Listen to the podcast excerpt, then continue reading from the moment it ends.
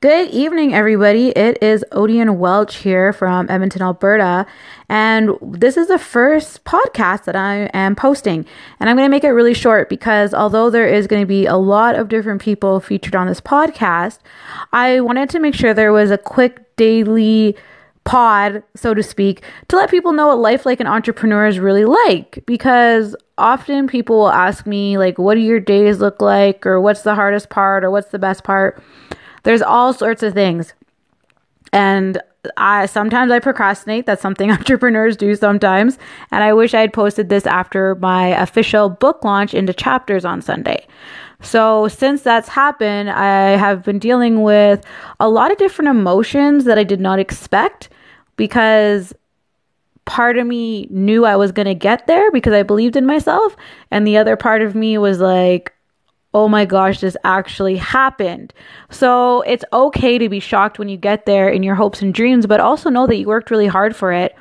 So today was Thursday, and I'm in a course for the next couple weeks. So I rushed out the door to get to my course after I did my morning routine of a protein shake with some brain food. Went to my course.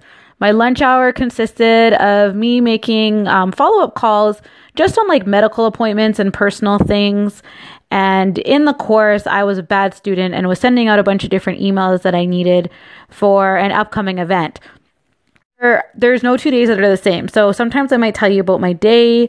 Sometimes I might tell you about the emotions I'm feeling, if I'm angry or sad, or just kind of the roller coaster of being an entrepreneur that I think a lot of us miss out on because we just see someone ending up at the final result. So I'm really excited to share my journey with you guys.